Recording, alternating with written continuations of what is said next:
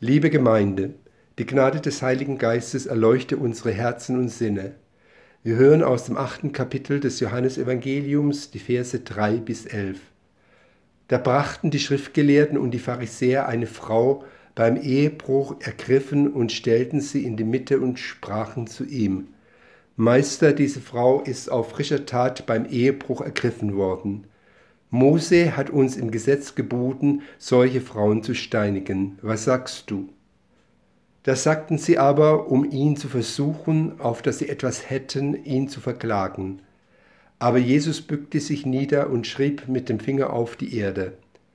Als sie ihn nun beharrlich so fragten, richtete er sich auf und sprach zu ihnen. Wer unter euch ohne Sünde ist, der werfe den ersten Stein auf sie. Und er bückte sich wieder und schrieb auf die Erde. Als sie das hörten, gingen sie hinaus, einer nach dem anderen, die Ältesten zuerst, und Jesus blieb allein mit der Frau, die in der Mitte stand. Da richtete Jesus sich auf und sprach zu ihr, Wo sind Sie, Frau? Hat dich jemand verdammt? Sie aber sprach, Niemand, Herr. Jesus aber sprach, So verdamme ich dich auch nicht Geh hin und sündige hinfort nicht mehr. Liebe Gemeinde, Empathie ist eine positive Eigenschaft, die dem Menschen zugeschrieben wird, manchen jedenfalls. Nun, Empathie werden viele von Ihnen und auch ich für diese bloßgestellte Frau empfinden. Empathie für jemanden empfunden ist ja die Fähigkeit, sich in die Gefühle anderer Menschen hineinzuversetzen, was dann unser Mitgefühl bewirkt. Wir sehen also diese Frau von religiösen Eiferern in den Tempel gezerrt, ins Zentrum männlicher Macht, und die Männer wollen, dass sie abgeurteilt werde für ein Vergehen, das gemäß ihres Gesetzeskodexes strafbar ist. Da scheint also alles gegeben, um der Predigt einen feministischen Ansatz zu geben, die Frau als zentrale Figur im Geschehen, die patriarchale Kultur die Frauen als Eigentum und Besitz sieht, mit dem dementsprechend umgegangen werden darf, Unterdrückung als Programm, das Frauen rechtlos macht und dementsprechend ruhig stellt, und Fehlverhalten, das geahndet werden muss, eben mit oder durch Steine.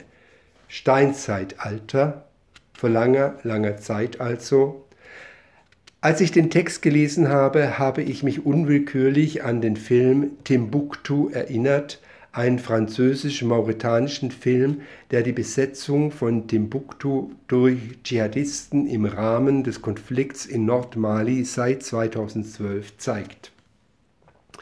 Eine Szene zeigt ein junges Liebespaar, das zum Tode verurteilt wurde, weil es Zärtlichkeiten ausgetauscht hatte bis zum Hals im Sand eingegraben, werden sie von den Herumstehenden gesteinigt und getötet. Im Jahre 2012. Oder Pakistan 2007. In Pakistan ist ein, Jahr an, ein Paar an einen Baum gebunden und zu Tode gesteinigt worden, weil ihm Ehebruch vorgeworfen wurde. Die Liste ließe sich weiterführen und mitten in Deutschland werden türkische Mädchen umgebracht, weil sie sich dem Ehrenkodex der Familie nicht beugen wollen. Also auch unsere Zeit ist dem Steinzeitalter nicht entwachsen. Der Erzähler hat offensichtlich eine Frau ausgewählt, eine Frau deshalb, weil die Tradition ihr schon immer Gegensätze zugedacht hatte. Einerseits stand sie für Ehe, Fortpflanzung und Mutter, andererseits für sexuelle Befriedigung, Verführung, die Eva aus dem Paradies, für ein Verhalten, das sanktioniert werden muss von Männern, die für dieses Frauenbild verantwortlich sind. Ehebruch war jedem der Zuschauer ein Begriff. Andere Vergehen, die ebenfalls nach dem Gesetz die Todesstrafe nach sich gezogen hätten, hätte wohl diesen Betroffenheitseffekt nicht so anschaulich ausgelöst. Auch den Miteinbezug des männlichen Beteiligten der sich ja ebenfalls strafbar gemacht hat, wäre da nur störend gewesen. Die Frage ist nun, wollte der Erzähler der Geschichte in der Tat das Thema Frau, Rechtlosigkeit und Unterdrückung, überkommene Rechtsprechung etc. in den Vordergrund stellen?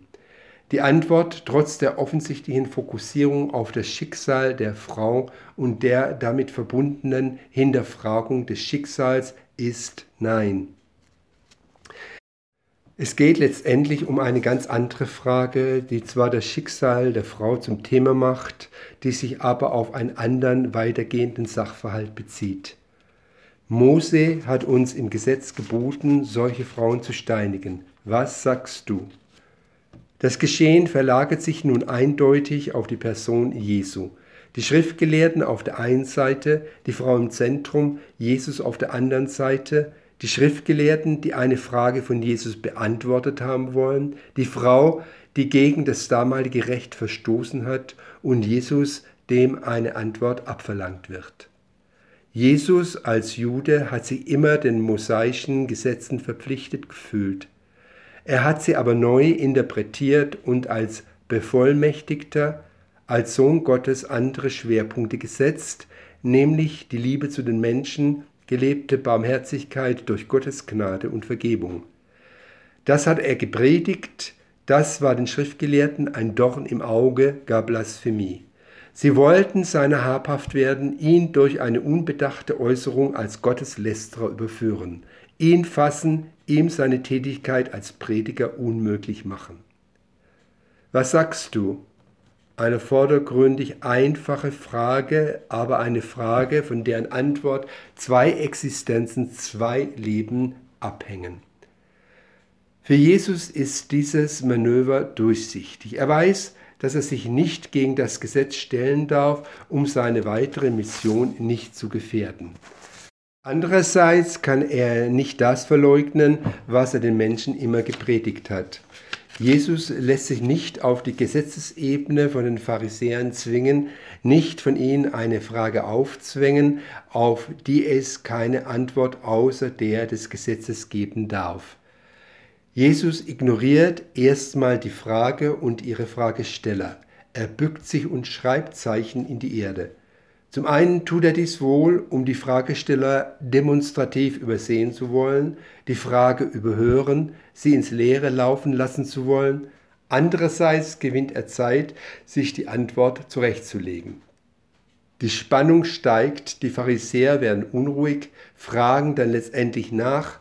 Jesus steht auf, blickte ihnen wahrscheinlich direkt in die Augen und sagte nur, Wer unter euch ohne Sünde ist, der werfe den ersten Stein auf sie, bückt sich und ignoriert sie.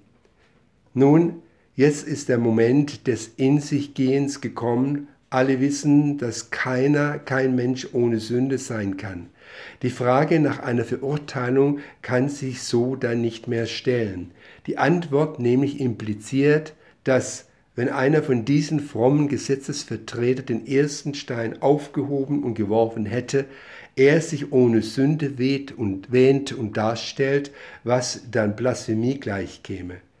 Sie haben verstanden und ziehen so wohl zähneknirschend einer nach dem anderen ab.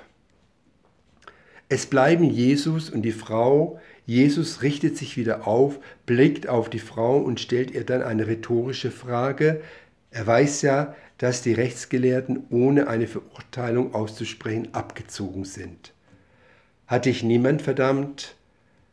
Es hat sie niemand verdammt und Jesus schließt sich dann diesem nicht ausgesprochenen Richterspruch an und sagt dann aber weiter, so verdamme ich dich auch nicht, geh hin und sündige hinfort nicht mehr. Nun, um wieder auf unseren anfänglich erwähnten feministischen Ansatz bezüglich der Auslegung dieses Textes zu kommen und vielleicht abschließend gegenwartsbezogen zu bewerten, ist zu sagen, dass viele Frauen mit der abschließenden Antwort Jesu ich verdamme dich auch nicht, nicht sündige fortan nicht mehr, nicht zufrieden wären. Zum einen würden sie sagen, dass ihr Handeln nur sie selbst betrifft, keiner, vor allem kein Mann, über sie zu urteilen habe und noch viel weniger berechtigt sei, sie zu verurteilen. Es ist wohl richtig, dass unsere sogenannte aufgeklärte Zeit andere Fragestellungen, andere Antworten hat, eine Sache, ein Sachverhalt nach anderen moralischen Grundsätzen bewertet. Der im Beispiel genannte Ehebruch ist moralisch gesehen kein Bestandteil mehr unserer Gesetzgebung. Die sexuelle Hinwendung zu anderen Menschen sowie nicht mehr zu sanktionieren, zu bewerten. Was jedoch weiterhin bleibt, ist der emotionale Schaden, der angerichtet werden kann, die Auswirkungen auf ein familiäres Gefüge, das aus den Fugen geraten kann. Nun, wenn man Jesu Antworten ein bisschen neuzeitlich denkt, das Wort verdammen ersetzt mit werten, mit mir steht nicht zuzuwerten, da ich ja deine Motive, Hintergründe, Absichten nicht kenne, verliert sie an mitschwingender Schärfe. Wird die Aufforderung, nicht mehr zu sündigen, auch etwas anders gefasst, dann hören wir eher einen Rat heraus, den Jesus uns geben möchte. Bedenke vorher, was du machst und welche Konsequenzen dein Handeln auslösen kann. In diesem Sinne ist der Text hochmodern, allgemeinverbindlich, sprich auch den Männern zugedacht und kann so vielleicht auch feministisches Denken befriedigen und befrieden.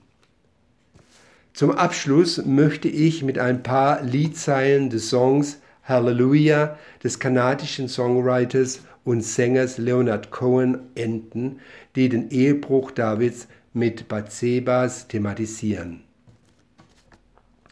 Your face was strong, but you needed proof. You saw her bathing on the roof. Her beauty and the moonlight overthrew her.